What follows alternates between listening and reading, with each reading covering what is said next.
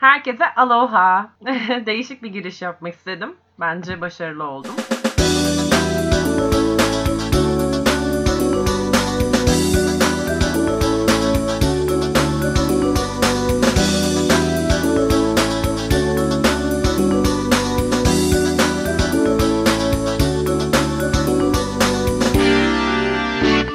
Nasılsınız? Umarım iyisinizdir. Lafı çok uzatmadan direkt konuya girmek istiyorum. Bugün sizlerle gerçek bir challenge paylaşacağım. Yani içinde bulunduğumuz sürecin adını hiç anmadan bu içinde bulunduğumuz süreçte gözüme çarpan küçük detayları paylaşacağım sizinle. Instagram gözlemlerimi sizinle paylaşıyor olacağım. Eminim hepiniz bana hak vereceksiniz. Vermezseniz de canınız sağ olsun. Sizi çok seviyorum. Şimdi Instagram'da gördüğümü insan profillerini ben güzel bir dosya şeklinde ayırdım. Süre yettiği kadarıyla elimden geldiğince bu 10 farklı profili sizinle paylaşmak istiyorum. Bir numarada hepimizin muzdarip olduğu mütemadiyen ekmek, yemek yapan ve bizimle bu tarifleri paylaşan bir güruh var. Onlardan bahsedeceğim. Mesela ekmek yaparken, yemek yaparken bir tarif verirken içine konulması gereken ürünlere bakıyorum. Ve daha ilk maddeden mesela örnek veriyorum falafel tarifi gördüm geçen gün ve falafele tıkladım ve mesela tahin yok, bitti. Anlatabiliyor muyum? Nohut yok, kişniş asla. Kaya tuzu hiç girmedi eve. Yani o yüzden direkt o tariften çıkıyorum. 3 malzemeli bir tarif değilse başta beni çekemiyor mesela. Ekmek keza, ekmek iyi bir şey değil arkadaşlar. Ekmek yemiyor olmamız gerekiyor. İçinde yulaf olması veya yulaflı ekmek var mı bilmiyorum. Şu an tamamen attım. Ekmekle aramın olmadığını anlamışsınızdır. Ekmek iyi bir şey değil. Yapıp yapıp durmayın. Yapıp yemeyin.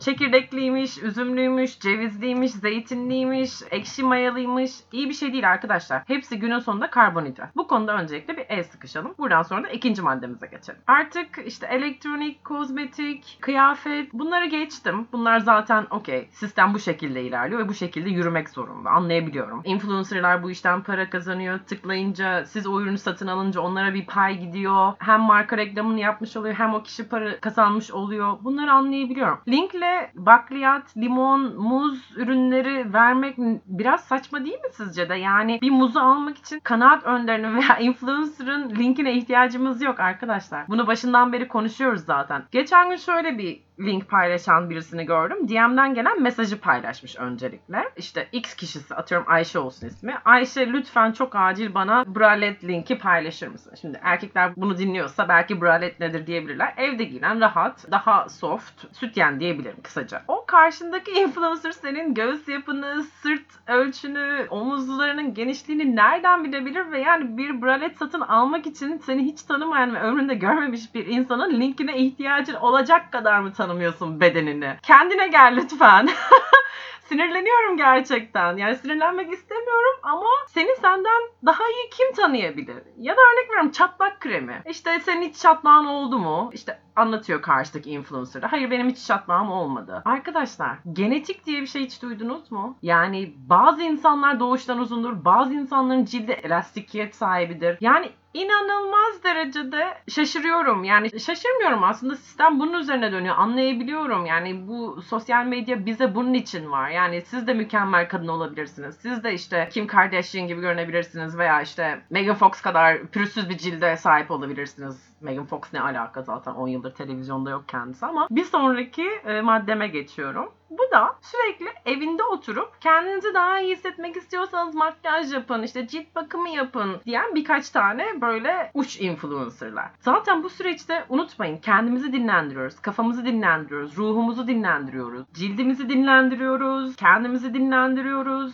Dediğim gibi kafamızı dinlendiriyoruz. Evde sürekli makyaj yapmayın arkadaşlar. Cildimiz için iyi bir şey değil bu. Her sabah story koyuyorsun makyaj yaparak ve her akşama da cilt ürünleri koyuyorsun. E sen her sabah o makyajı evde oturmak için yaparsan akşamına zaten cildin pert olmuş bir şekilde tabii ki de ürün paylaşırsın. Anlayamıyorum. Saç bakımı. Saçımıza o kadar çok bakım yapmıyor olmamız gerekiyor. Doğal yağlar diye vücudumuzun ürettiği şeyler var. Ve buna ihtiyacımız var. Yani sanki küçükken hiçbiriniz bitlenmedi, saçınızı kazıtmadı gibi böyle aslan yelesi gibi saçınız olması için influencerlara yazıyorsunuz. Yazmayın. Çünkü bu da genetik. Yani günün sonunda sen har har sigara içip, içki içip yani çılgınlar gibi stresli bir hayat yaşıyorsan senin zaten ne cildin, ne saçın, ne aklın iyi olacak yani. Olmayacak. Mesela önerilen cilt ürünlerine bakıyorum. İnanılmaz toksik ürünler var. Kozmetolojik deniyor bu ürünlere ve cildimiz için aşırı derecede zararlı. Yani bir benzin istasyonuna gittiğinizde benzinin içinde ne varsa cildinize sürüyorsunuz gibi düşünebilirsiniz açıkçası. Mesela polietilin içinde olan bir ürün öneriyorlar. Polietilin nedir? Polietilin aslında cildimizin içindeki, bu konuda birazcık takıntılı olduğum anlaşılıyor sanırım burada. Cildimizin içindeki suyu emip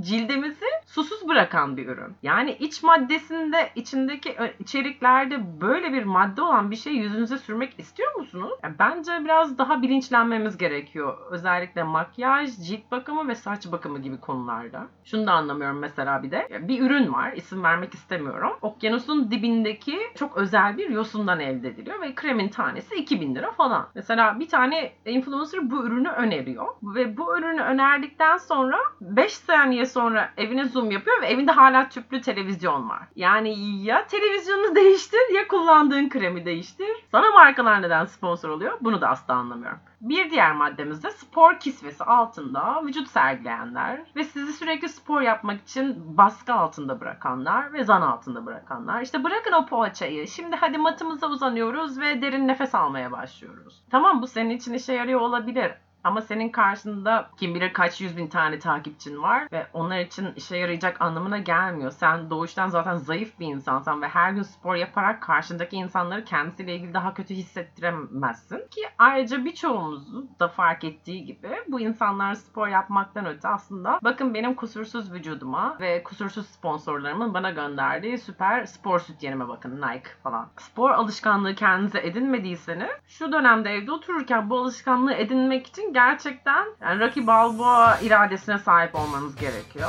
Bu maddemizde bana soru sor diyerek sürekli soru balonuyla hikayesinde paylaşım yapan arkadaşlarımız için geliyor. İstiyor ki o kişiye işte eviniz çok güzel eşiniz ne iş yapıyor? İşte sarı bardağınız nereden? E, nasıl tanıştınız eşinizle? Eviniz kira mı gibi aslında mal varlığıyla sahip olduklarıyla o lüks yaşam tarzını biraz daha açıklayabilmek için bahane gibi geliyor bana bu sorular yani. Mesela diyor ki işte Aa, evinizdeki kupayı nereden aldınız çok güzel. Karşı taraf cevap veriyor işte Hawaii'den almıştık. Tamam senin Hawaii'ye gitme ihtimalin milyonda bir zaten. Yani bu cevabı vermeseniz de olur karşınızdaki sizi takip eden takipçi kitlenize. Yani çok ani geçiyorum çünkü daha fazla sinirlenmek istemiyorum. İçip içip canlı yayın açanlar. Şimdi bu canlı yayını açan kişi eğer çok yakın arkadaşınızsanız harika. Çok eğleniyorsunuz. Aşağıdan inside joke'lar dönüyor. Espriler yapıyorsunuz. İkinizin anlayacağı şeyler söylüyorsunuz belki. Harika. Ama hiç tanımadığınız bir insanın neden canlı yayınına katılısınız? Size anlatacak ne hikayesi olabilir? Dediğim gibi hepimiz gibi evde oturuyor ve Netflix'ten dizi izliyor. Ünlüleri anlayabiliyorum. Ünlülerle ilgili merak ettiğimiz şeyler var. Geçen hafta mesela Justin Bieber eşi ve Kendall Jenner ortak bir canlı yayın açtılar ve Instagram çöktü. Oradaydım biliyorum çünkü. Online olarak doğum günü kutlamalarının fotoğraflarını çekip ekran görüntüsü olarak paylaşmak. Benim naçizane fikrim eğer Zoom toplantısı yap- yaparken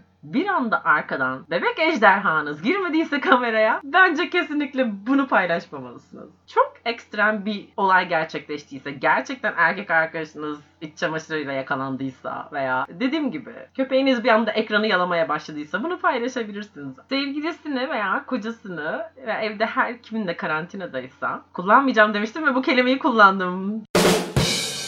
Bu süreçte sevgilisini veya kocasını şekilden şekile sokanlar. Bu bana çok komik geliyor çünkü erkekler aslında çok basic bir şekilde hayatta var oluyorlar. Yani yemek yiyorlar, işte tuvalete gidiyorlar, işe gidiyorlar ve tek istedikleri bilgisayar oyunu oynayıp hayatlarına devam etmek. Ama ya TikTok çekmek adına ya da işte Instagram'a bizim ilişkimizde hiçbir sorun yok, çok mükemmel gidiyor. Bunu paylaşmak adı altında filtreler uyguluyorsunuz. İşte sokakta birisiyle karşılaştığınızda o kişi sizi tanıyamayacak kadar kendinize filtre yapıyorsanız burada bir sıkıntı var arkadaşlar. Kendinizi tanımayacak hale getirmeyin. Biz çünkü sizin gerçek hayatta neye benzediğinizi gayet de iyi biliyoruz. Evlerinizi toplayın arkadaşlar. Evleriniz çok dağınık. Bir aydır evdesiniz ve hala yani çok dağınık evler görüyorum. Öncelikle buna dikkat edelim. Sonra ellerimizi yıkamaya devam edelim. Sosyal mesafemizi koruyalım. Kendinize de çok iyi bakın. Ee, kanalıma abone olmayı unutmayın. Sevgiler.